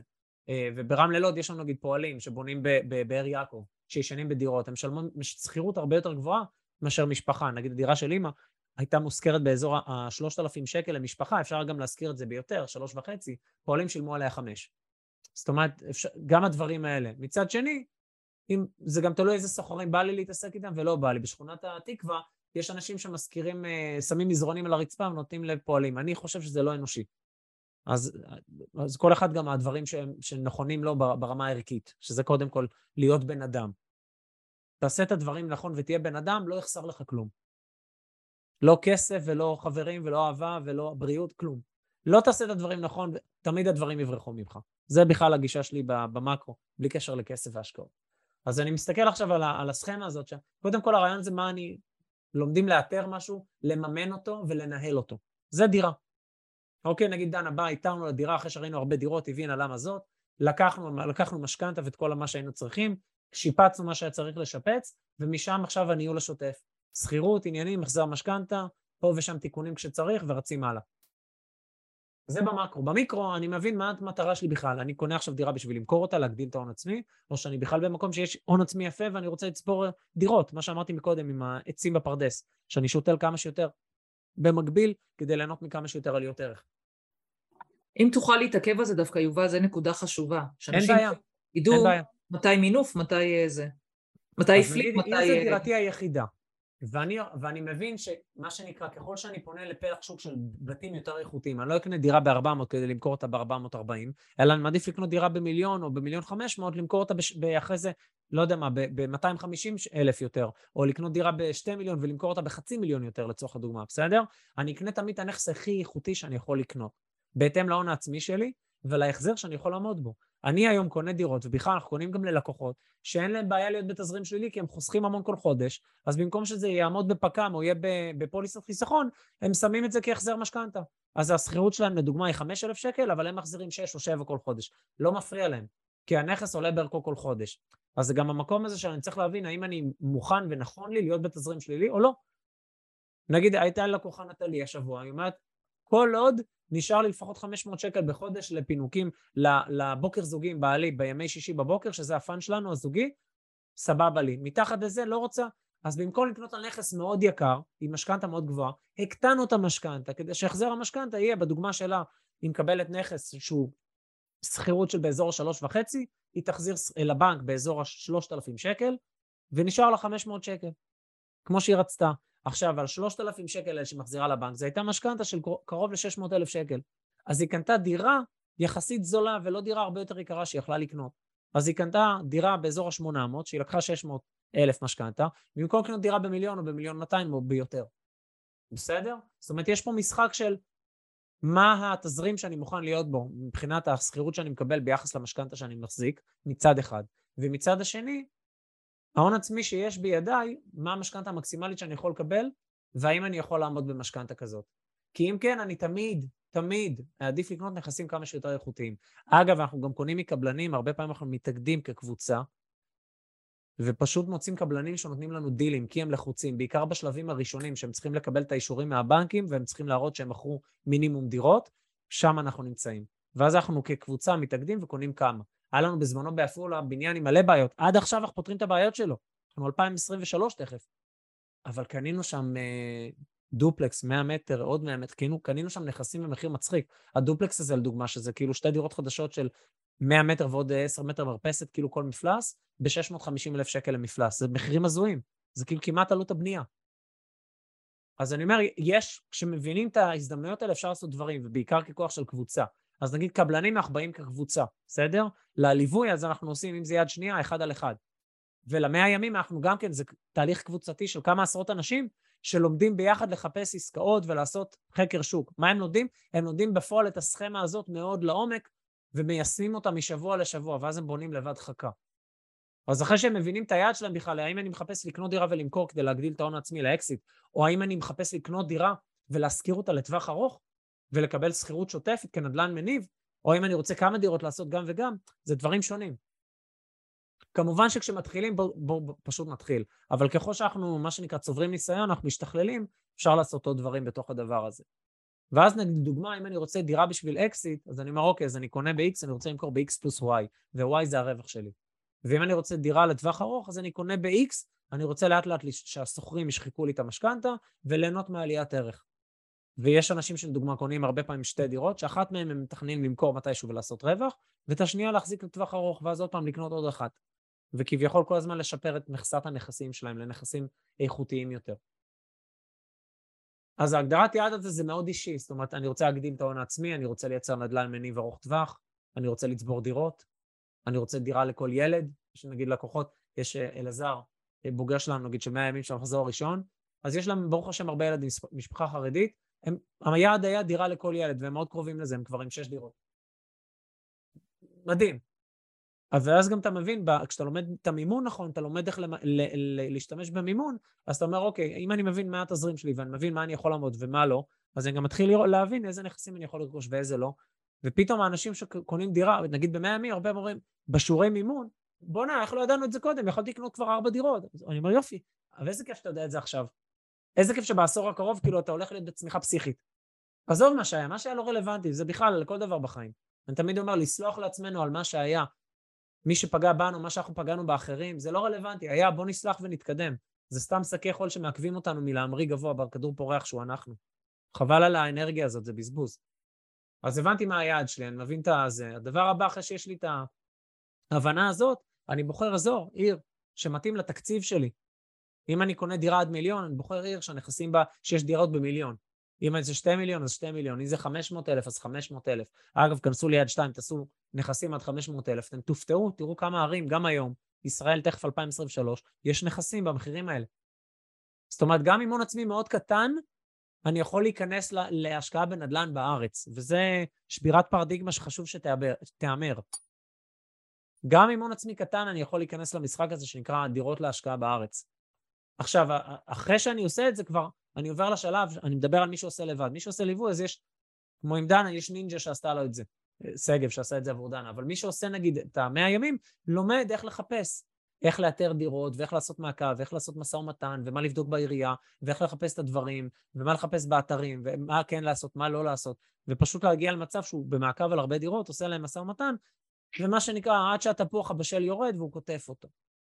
אחר כך הדבר הבא זה כבר באמת למצוא את הדירה האחת, כשהרעיון זה לראות הרבה מאוד דירות, לעשות מעקב עליהן, ולקחת את האחת שהיא הכי אטרקטיבית. ומשם מתקדמים כבר, עורך דין בודק את מה שצריך, שמאי, בנקים, אם צריך לשפץ, משפצים ומשכירים. דנה, אם בא לך uh, לתת להם uh, תמונות של הדירה שלך, סתם שיכירו, כי, כי זה את, אז כי זה מגניב. Uh, אז זה לגבי, לגבי המתודה של מה שנקרא ללמוד ולעשות do it yourself, אוקיי?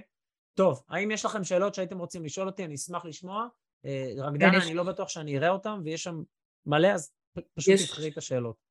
כן, כן, יש הרבה שאלות. אתה סיימת? נעבור לשאלות? רגע, רגע. התפלאתי שאין חלק פירוטכני. סיימתי. הזוי. אה, יובל הוא בן אדם רציני. יובל ביי. זהו, יובל הוא בן אדם רציני, שלא תראו אותו ככה. כולנו גם רציניים וגם משוגעים. למה חייבים להיות רק משהו אחד? האמת היא שאני גם אה, בגישה שלך, לא צריך להיות נכון. אה, רציניים וכאלה. למה אנחנו צריכים להקטין את עצמנו, להיות רק רציניים או רק משוגעים? אפשר להיות הכל. לגמרי. אז קודם כל כמה דברים שאני רוצה ככה אה, להגיד, זה, זה באמת נשמע כאילו באמת לא, לא אפשרי. אני ממליצה, באמת, אני לקחתי את הליווי איתכם ואני מאוד ממליצה גם כי אני למדתי מזה הרבה. יכול להיות שפעם הבאה, אגב, אני אחליט לעשות את זה לבד. אוקיי? זאת אומרת, מה שרציתי להגיד שהידע הזה הוא נכס לכל החיים, זאת אומרת זה לא משהו שהולך לך, זה, זה, זה skill שבעיניי אתה חייב להכיר ולדעת, זה דבר אחד, ויש פה הרבה כל מיני פטנטים, באמת שאלו פה, היו פה כמה חבר'ה ששאלו באמת איך יודעים למשל הגירה חיובית, כי אתה הזכרת שאתה לוקח ערים עם הגירה חיובית, אז איך באמת... אני, אני אענה על זה, אני לא מתעסק בהגירה חיובית, תראו, יש אתרים בארצות הברית שהיא יותר מפותחת, סליחה, במובן הזה, ששם אני יכול לראות את זה. מה אני כן אסתכל? אני אסתכל שיש שהגרף במגמת עלייה, בין אם אני נכנס לאתר של רשות המידע של רשות המיסים, אה, מידע נדל"ן, או בין אם אני במדל"ן מסתכל נתונים לפי אה, אזור, אני יכול להסתכל על, על הגרף של עליות המחירים. אגב, זה רק הולך ומשתכלל משנה לשנה לשמחתי, ונהיה פשוט יותר להבנה. אה, ואני לעולם לא אלך לעיר שאני רואה שהמחירים בה אותו דבר. כמו שאני לא אקנה מניה כזאת, אותו דבר. אז אני תמיד, עכשיו, אם יש עלייה, זה אומר שיש ביקוש. מה זה הביקוש הזה? זה אנשים שנכנסים, קונים דירות למגורים, וזה מעיד על הגירה חיובית. זה אנשים שבאים לקנות שם דירות להשקעה. זאת אומרת, יש ביקוש למות, לדירות בעיר הזאת, וזה מה שחשוב לי. עכשיו עוד משהו ששאלו פה ואני יכולה לענות אותה. רגע, ו- ואגב, דנה, עכשיו עשית ליווי, היית מרוצה, הדבר הבא שהייתי רוצה שתעשי, שתעשית 100 ימים, ובכלל יעוף לך הסכך. יש שם טונה התפתחות אישית, ואת מבינה את הח... את, כמי שמבינה את זה, נכון. את תעופי שם נכון. באוויר. אז נכון. לשם אני אכניס אותך פעם הבאה. בעיניי באמת נדל"ן והתפתחות אישית זה סופר הולך אחד עם השני, כי יש פה הרבה חסמים. תראו, אמרתי לכם, אני עשיתי את זה בעצמי, ואגב, שאלו פה איך קונים ללא הון עצמי. אז אני אספר לכם אצלי, אני, לא קני, אני קניתי ללא הון עצמי. אני, יש לי דירה יחידה, זו דירתי היחידה, לקחתי בדיוק הדוגמה שאתה, לא יודעת אולי שתת אותה עליי, אבל היא בדיוק הדוגמה שלי. אני אה, לקחתי 250 אלף שקל מהפוליסת חיסכון שלי, בסדר, בפריים מינוס חצי, ה-250 שימש להון העצמי שלי, ולאחר מכן אה, לקחתי משכנתה של עוד 750 אלף אה, שקלים. אגב, היה צריך להתווכח פה על המשכנתה, לא נתנו לי אותה מיד, כי בעלי עסקים תמיד לנו יותר קשה משכירים, כאילו קטע פסיכי של הבנק, לא משנה שכיר שמרוויח חצי ממני הוא תמיד כזה היציב, שזה מה זה שטויות. וכאילו אני, שאני בעלת חברה וזה, עוד עשו לי צרות עם זה, מזל ששי אה, נתן להם בראש והם ירדו מהשטות הזאתי. בקיצור, לקחתי משכנתה 750 אלף שקל, אני שיפצתי את הדירה באמת עם, אה, עם הליווי שלכם, כמובן לא הייתי עושה את זה לבד, בעוד איזה 100 אלף שקלים, בקיצור, וזה, שמתי את זה ככה לשוטף וכאלה, בקיצור, תכלס קניתי דירה ללא הון עצמי, זאת האמת. ועוד קצת כמובן אה, אקסטרות ליוויים ועניינים וזה, אבל ככה אפשר לעשות את זה, בסדר? וגם שאלו פה אגב לגבי אה, בנקים, אז לא, היום בנקים לא נותנים, אבל יש גופים חוץ בנקאיים שהיום אה, מילאו את, ה, את הדבר הזה, אוקיי? עכשיו, אגב, מישהו שאל פה... אפשר לעשות, רק צריך לדעת שהם קיימים. כאילו, אני... אני... תחשבו עוגה, וחלק מאוד קטן מהעוגה הזאת זה דברים שאני יודע שאני יודע. אני מנגן על גיטרה, אני עושה את זה, אני עושה לייבים. יש דברים, עוד חלק של העוגה, נגיד, אם זה היה עשרה אחוז, עוד עשרים אחוז, אני לא יודע סינית, אני לא יודע יפנית, אני מבשל על הפנים, אני לא יודע פה, אני לא יודע שם, אני, אני גם בגננות לא... כאילו, דברים שאני לא יודע. אבל החלק הגדול של העוגה, 70 אחוז, זה מה שאני בכלל לא יודע שאני לא יודע. וזה קטע מטורף, בגלל זה אנחנו כל הזמן לומדים וכל הזמן מתפתחים ועושים סדנאות וקורסים ומשקיעים בעצמנו, כאילו. אנחנו תמיד נקבל תוצאות יותר טובות, כי האדם שאנחנו הופכים להיות הוא אדם יותר מסוגל. וזה תמיד כתוצאה ישירה למי שאנחנו. ממש אתה מוביל ככה להגיד, אני חושבת שעכשיו גם בשוק ההון וגם בנדל"ן וכל השווקים צריך סבלנות. זאת אומרת, גם אני, אני יכולה להילחץ עכשיו, תראה, לי אה, באופן אישי, בסדר, התזרים שלי עכשיו הוא שלילי, בסדר, המשכנתה עלתה, השכר דירה לא עלה, ויש לי תזרים שלילי, אבל אני יודעת, אני מסכימה עם הגרפים שהראית, בסופו של דבר זה יחזור להיות בסדר, זאת אומרת, מקסימום אני מחזר או לא משנה מה, צריך פשוט להיות סבלניים. בסדר? ואני אגב מאוד מחכה להיכנס עכשיו לשוק, אני מאמינה במה שאתה לא, אומר. אבל, אבל רגע, יש פה, יש פה מסר עוד יותר חשוב, שאני מקווה שהבנתם, שככל שהריבית עולה, יהיה פחות אנשים שירצו לקחת כסף, וזה יגרום להיות לפחות קונים, ואז השוק יעבור לאט-לאט, זה ייקח זמן. אבל אני אומר, בוא נגיד, מי שקונה דירה יחידה, מי שאין לו דירה, אל תחכו. כנסו למים, אין לכם מיסים בכלל, תלמדו איך לעשות את זה נכון, בין אם זה בליווי, בין אם זה תוכנית המאה ימים, תכף אני אתן לכם פרטים עליה, ראיתי שאנשים פה ביקשו בכיף. תעשו את זה נכון וקפצו למים. מי שזה דירה נוספת, וזה הפעמים הבודדות שתשמעו אותי אומר את זה, להמתין קצת, להמתין איזה רבעון ולהתחיל לראות לאן הרוח נושבת, אבל בינתיים לשים את החכה במים, להבין מה אתם עושים, זה זמן טוב ללמוד, לשים את החכה במים ולחכות לדג זהב שיבוא ולקחת אותו. כי ככל שהריבית תעלה יהיה פחות קונים, ובמקביל יהיה אנשים שלא יוכלו לעמוד בהחזרים האלה, שלאו דווקא עם אוריינות פיננסית, ופשוט ימכרו את הנכסים האלה. וככל שאנחנו מוכרים, וזה יכול לקרות לכולנו, לכולנו בלחץ, אנחנו מורידים את המחיר. נכון. זה יכולה, 2023 ו-2024 לטעמי בעיניי, ואגב זה לא רק בארץ, גם באנגליה ובארצות הברית, יכולה להיות שנה מטורפת למי שילקט. רק אני אגיד לכם מה ההבדל. באנגליה ובארצות הברית אני אחכה ממש לירידות, ורק אז אני אקנה. כשבארץ יספיק לי מה שנקרא דשדוש, ובאזור שבו אני ממוקד לחפש מציאה, ואז אני אקנה. כי הארץ הרבה יותר סולידית, כי זה אי, כמו שאמרתי, יש פה ביקוש מטורף. אז כן, יהיה תקופה עכשיו של ריביות גבוהות, וכל מי שהוא לא באמת מבין מה הוא עושה, הוא לא ייקח. כל מי שהוא לא באמת, כאילו, למד את זה לעומק. יש הרבה אנשים פשוט קראו כתבה בדה מרקר והלכו וקנו דירה, זה לא באמת להבין. זה יותר מזל משכל. נכון.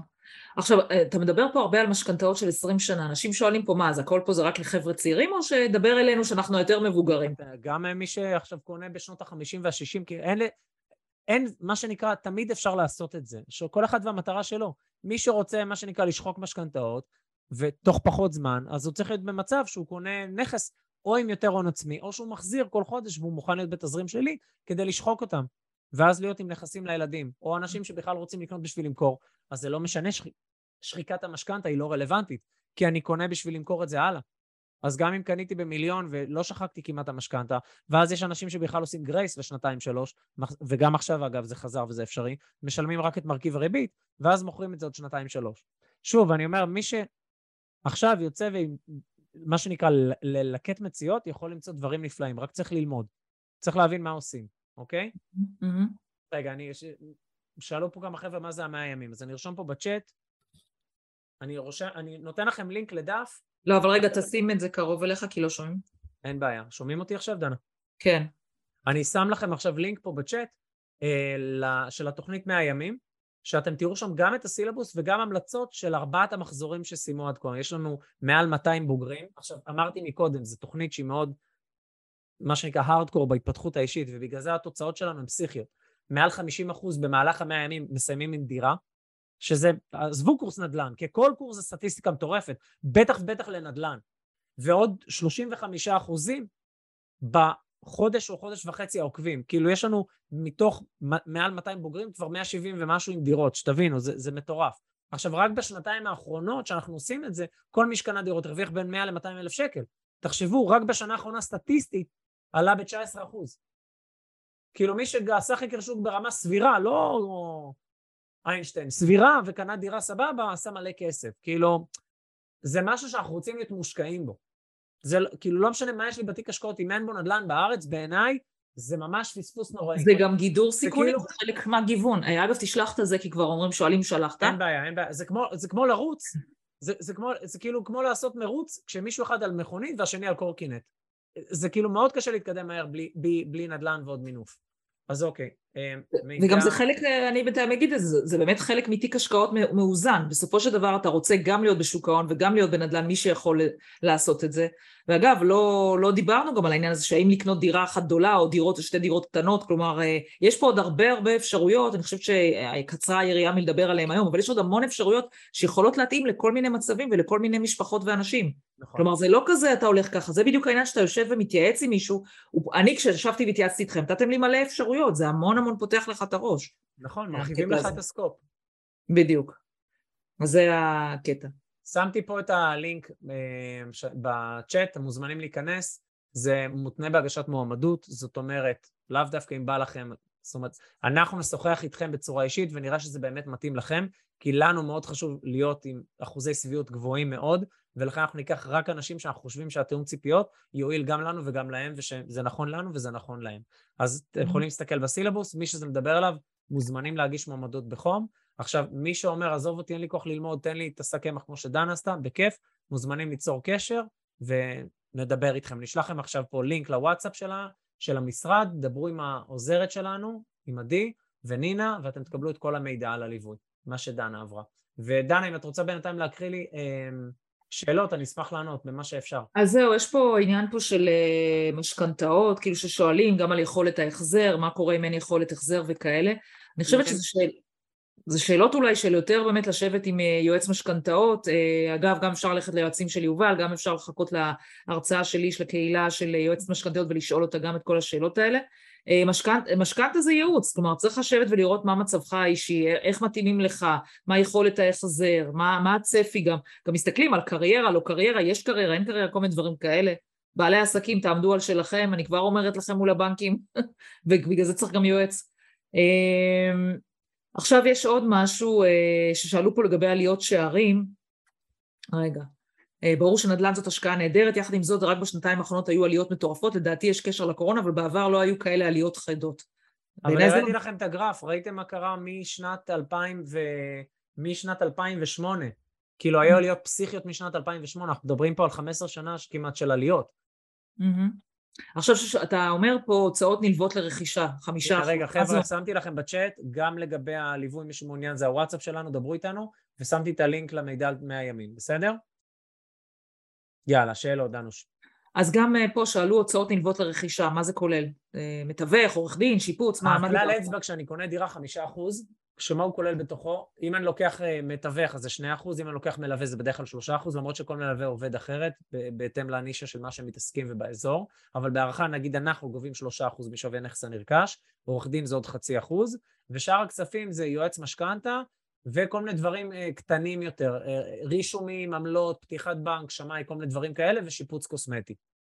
בגדול זה חמישה אחוז, כהערכה גסה, וזה כולל שיפוץ, uh, מה שנקרא קטן, קוסמטיקה, לא על שיפוצים מורכבים. שיפוצים מורכבים, נגיד אצלך עשינו שיפוץ יותר מורכב וממש השבחנו את הדירה, אז אני שם קצת יותר.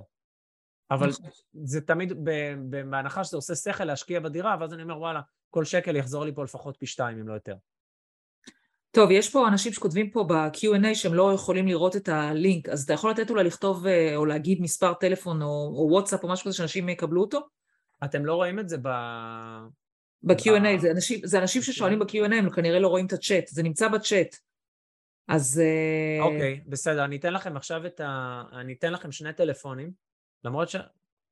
הנה, אני שם עוד פעם בצ'אט, תגידו לי אם אתם רואים או לא רואים. או, שאתה, או שתענה ב-Q&A. אולי, אולי אני שולח את זה לא נכון,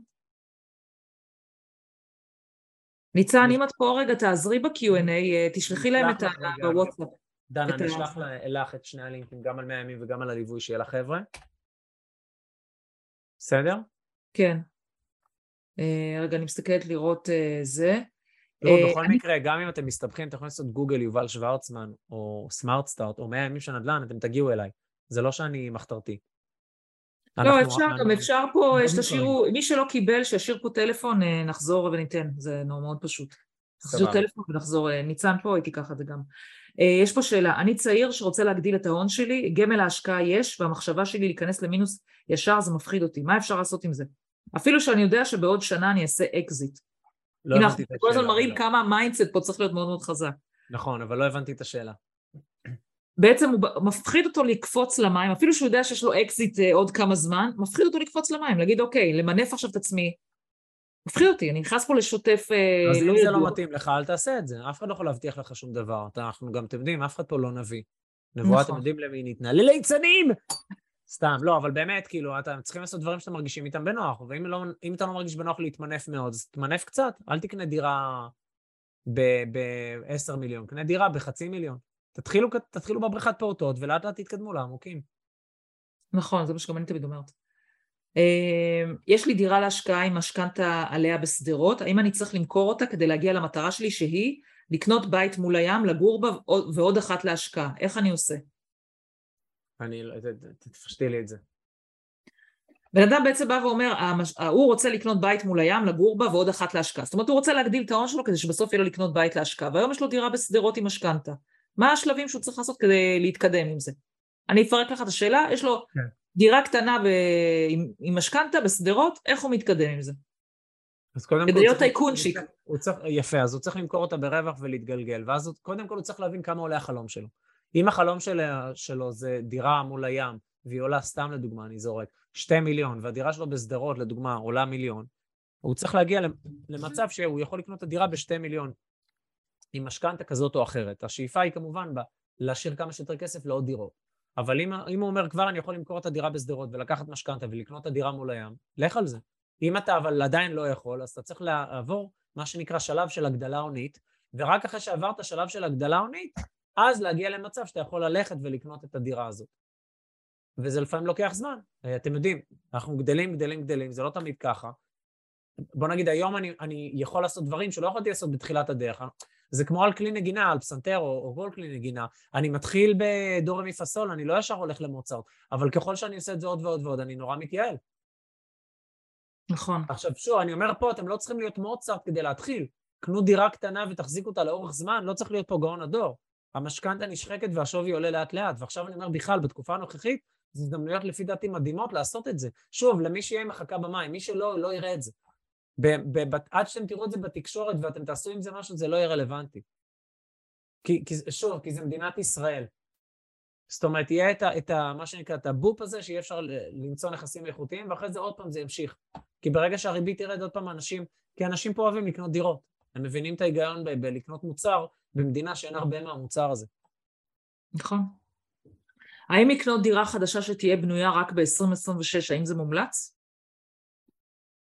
אוקיי, שאלה מהממת, תודה. אם אני עכשיו קונה דירה חדשה מקבלן, קודם כל אני ארצה לקנות את זה בשלב הכי אטרקטיבי שיש, שזה יהיה בפרי-סייל, אבל אני צריך לשאול את עצמי האם זה נכון לי. זאת אומרת, האם אני עכשיו יכול לקנות דירה ולקחת משכנתה לפי פעימות, וכל פעם לשלם לבד בלי שאני מקבל שכירות המשכנתה הזאת, למשך, לא יודע מה, ארבע או שלוש או חמש שנים, מי שיכול, בדרך כלל יתוגמל בדירה שכשהוא יקבל אותה, תהיה שווה משמעותית יותר ממה שהוא קנה. זאת אומרת, אם העלויות מימון עלו לי בתקופה הזאת 200 אלף שקל, אבל הדירה שקיבלתי שווה חצי מיליון יותר, וואלה, שווה. אבל לא כולם יכולים לעמוד בזה. זאת אומרת, זה תלוי למי, לא לכולם זה נכון. אוקיי? מי שלא יכול או לא רוצה להיות בתזרים שלי, זה לא אופציה. אלא אם הוא קונה את זה במזומן, או עם משכנתה מאוד קטנה, או הלוואת גישור, שזה גם אופציה, לקחת הלוואת גישור לאותם שנים עד שהוא מקבל את הדירה, ורק אז, כשהוא משכיר אותה או גר בה, מה שנקרא מהשכירות, לשלם את המשכנתה. וזה גם אופציה. אבל שוב, תלוי גם התנאים, ותבינו שכשאנחנו קונים מקבלן, יש הצמדה למדד של, של תשומות הבנייה, וזה גם משהו שצריך לקחת בחשבון. כי כשיש לנו, וזה בדיוק הסערה שהולכת לקרות פה של מיתון ואינפלציה, גם הדברים האלה והסחורות נהיים מאוד יקרים. אז צריך לקחת את זה בחשבון ולקנות מהקבלן בדיסקאונט כזה גדול, שאני אומר, גם אם עכשיו הכל יתייקר לי בככה וככה אחוזים, עדיין שווה לי. מעולה. זה, זה חשוב, הצורת חשיבה הזאת, כי זה לא, אני קונה את זה ב-1.5 וזה המחיר הסופי, זה לא המחיר הסופי.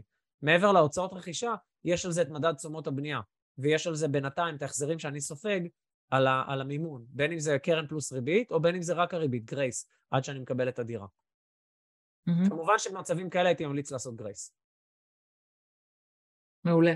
מה הכוונה להיות עם החכה במים באופן מעשי? ללמוד איך עושים נדל"ן, הסכמה שהראיתי, המתודה, ולהתמקד בשוק מסוים בהתאם לתקציב שלכם והמטרה והמרחק מהבית שלכם. אני בוחר שוק לפי המרחק מהבית שלי, כי אני לא אסע עכשיו לאילת פעם בשבוע או פעמיים לראות דירות, אין לי כוח לזה, אם אני גר בראשון. אז בגלל זה בזמנו בחרתי ברמלה. אפילו לבאר שבע לא היה לי כוח, או לחיפה. אז בחרתי ברמלה שהייתה לי הכי קרובה. אני בוחר לפי המרחק, כי זה...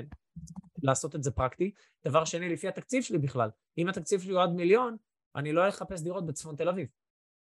בסדר? והדבר השלישי, מה המטרה שלי? כי אם זה, המטרה שלי היא נדל"ן מניב, אז הרבה פעמים אני אקנה כמה דירות זולות, ולאו דווקא אחת יקרה. או אם אני אקנה אחת יקרה, אני צריך, מה שנקרא, או לחלק או להשכיר אותה בנפרד, לקבל תשואה גבוהה. אבל אם המטרה שלי היא אקסיט, לרוב אני ארצה להיות בגוש דן, לקנות דירות הכי איכותיות שאני יכול, כמו שהיה בשיחה איתך, דנה, ובאמת אחרי זה לעשות סיבוב ולהתגלגל הלאה ולהגדיל את ההון העצמי. אז להיות עם החכה במים זה לא לשבת לגרד ולהסתכל ביד שתיים, אלא זה ללמוד את הדבר, ושמדבר ללמוד, עם כל הכבוד ליוטיוב שלי, שהוא באמת, יש שם הרבה אהבה וערך, זה הרמה מאוד בסיסית, כאילו, אם אני משווה את זה לדברים כמו 100 ימים. כי ב-100 ימים אתם מקבלים, שזה דוגמה, כן?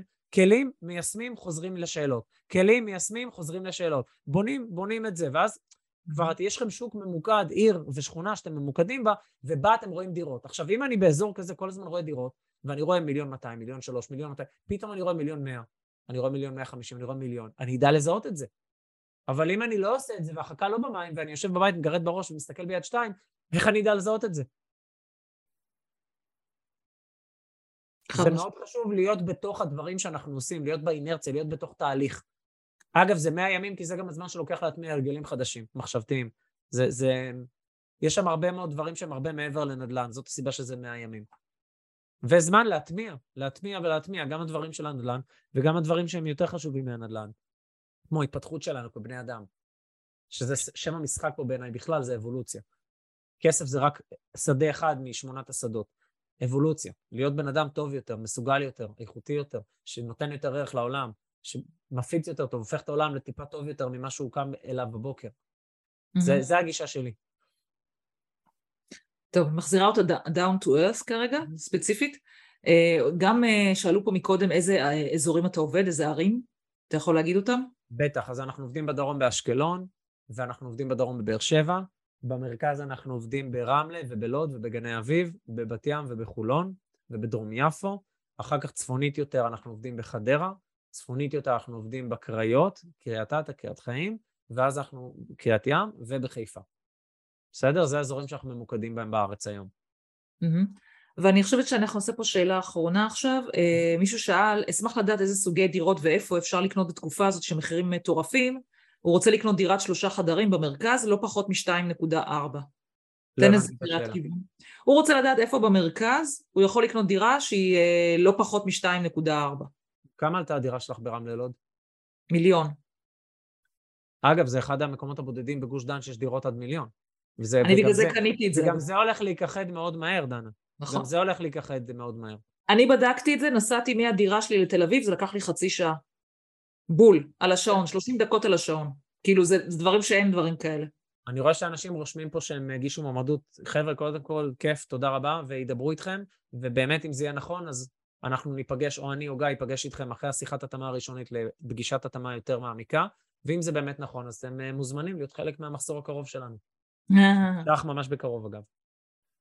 מעולה. אני רוצה להגיד לך תודה, יובל, באמת, אתה תמיד נותן המון המון ערך, ואני יודעת שיכולת לדבר על זה שעות, וזה מה זה חשוב, כאילו, אנשים ממש לא קולטים לפעמים כמה זה חשוב בהתפתחות אישית, הנושא של כסף ונדל"ן.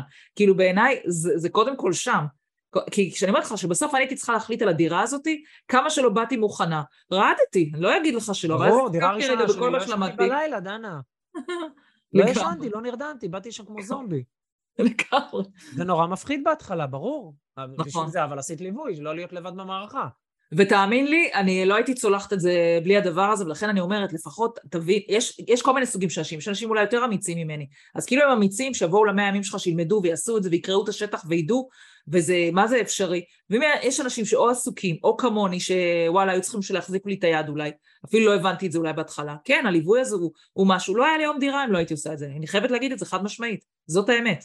ותקשיב, אני בת חמישים, וחברים שלי קנו דירות כשלפני שלושים שנה, וכל הזמן אמרו לי, תקני, תקני, תקני, ולא עשיתי את זה.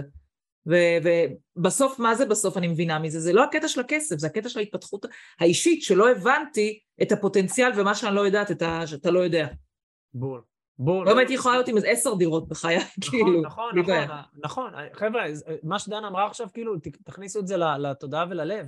כאילו, כן זה מפחיד, כן אני לא יודע שאני לא יודע, כן אני רוצה ל- ללמוד את זה, אבל מאוד משתלם, מה שנקרא, יפה שעה אחת קודם. ולא להתחיל לעשות את זה במקרה הטוב בעוד עשר או עשרים שנה, אלא מה שנקרא, הזמן הכי טוב להשתולץ הוא עכשיו. זה מאוד חשוב. אגב, גם במאה הימים, כל המטרה של המעטפת היא שיש להם מקום לבוא לשאול שאלות ולהתייעץ ולראות מה כן, מה לא, ולדייק את עצמם. לשים לב שהחכה באמת נבנתה טוב ושהיא בימה הנכונה, מכוונת לדגים הנכונים. לגמרי. אז אני רגע תשאל את ניצן, ניצן, אנשים פה מלא פנו וזה, הצלחת לתת לכולם מענה, כי פעם שאני סוגרת אני סוגרת. אה, חברים, באמת, אני רואה פה את כל השאלות, אבל באמת באמת אה, אנחנו קצרה היריעה. מי שהלינק מעביר אותו לוואטסאפ זה הלינק על הליווי, ואז אתם שולחים לליווי למנהלת של המשרד שלנו, לעדי ולנינה. מי שהלינק השני זה 100 ימים של נדל"ן, שם אתם תראו את הסילבוס של התוכנית ויכולים להגיש מועמדות. מעולה. ברור לכולם? נראה לי שזה היה ברור. וואו, אז יש פה עדיין 200 ומשהו איש מה... על הקו פה. אני אשלח לכם גם מייל עם שני הלינקים האלה למקרה שמישהו פה מתקשר או, או, או זום חדש, לא משהו כזה, בסדר? וגם אצלנו יש את זה, גם תוכלו לפנות אלינו וגם נעביר את הלינק, ממש ממש בשמחה. ויובל, אתה מלך כמו תמיד, נהניתי מאוד מאוד מאוד מההדרכה שלך, וניפגש בהמשך לדירה הבאה. תודה רבה, דנה, על הבמה, ותודה רבה לכל האנשים היקרים שבאתם והשקעתם בעצמכם, ואני מקווה שהועלתי לכמה שיותר אנשים הערב. לגמרי. תודה רבה, דנוש. ביי, להתראות. לילה טוב ביי. לכולם. כל הכבוד לכם שבאתם היום, כל הכבוד. תודה לכם. איזה כיף לשמוע פה את כל המחמאות. אתה רואה פה את כל המחמאות? כן. תודה, תודה. תודה להתראות. רבה. לילה טוב. ביי ביי.